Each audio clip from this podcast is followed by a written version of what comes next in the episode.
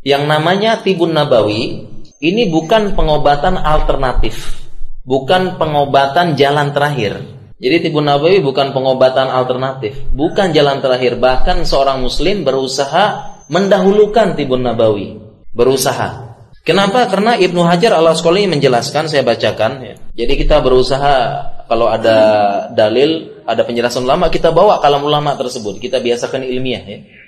Ibnu Hajar al Asqalani berkata, Tibun Nabawi sallallahu alaihi wasallam mutayakkinul albaru li sudurihi anil wahyi wa tib wa tibu ghairuhu akhtaruhu hadasun au tajribatun. Katanya Ibnu Hajar al Asqalani, Tibun Nabawi ini sudah diyakini manfaatnya. Sudah jelas, mutayakin. Kenapa lisudurihi anil wahyi? Karena muncul dari wahyu, jelas. Adapun kebanyakan teori-teori pengobatan yang lain maka hadatun, maka dia berasal berdasarkan dari praduga, eksperimen dan uji coba. Jadi tidak selayaknya tibun nabawi ini jadi alternatif terakhir.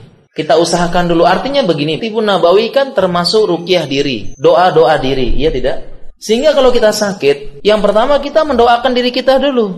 Membaca-baca ini kan gampang, paling cepat ya sebelum kita ke dokter, sebelum kita ke herbal miris misalnya, sebelum kita ke mana begitu sakit langsung doa sama Allah minta kesem kesembuhan. Ini sudah tibun sudah tibun nabawi. Tidak mesti nunggu madu dulu, aduh beli madu dulu deh. Atau beli habatus soda dulu atau apa. Tidak mesti.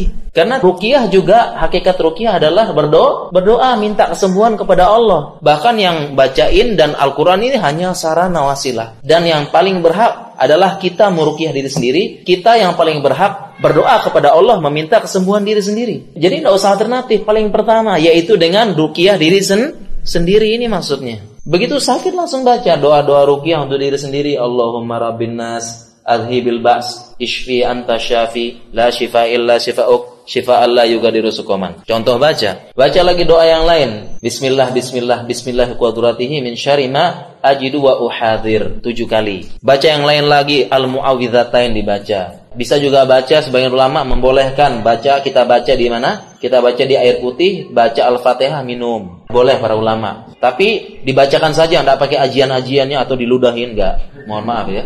Bacain saja terus minum. Dan kita meyakini bahwasanya Allah yang menyembuhkan. Al-Qur'an adalah wasi wasilah. Jadi tibun nabawi bukan alternatif para jamaah. Bukan jalan terakhir sudah ke sana ke sana ke sini baru berdoa sama Allah ya Allah gitu ya bukan. Paling pertama ini dijelaskan oleh Ibnu Hajar al-Asqalani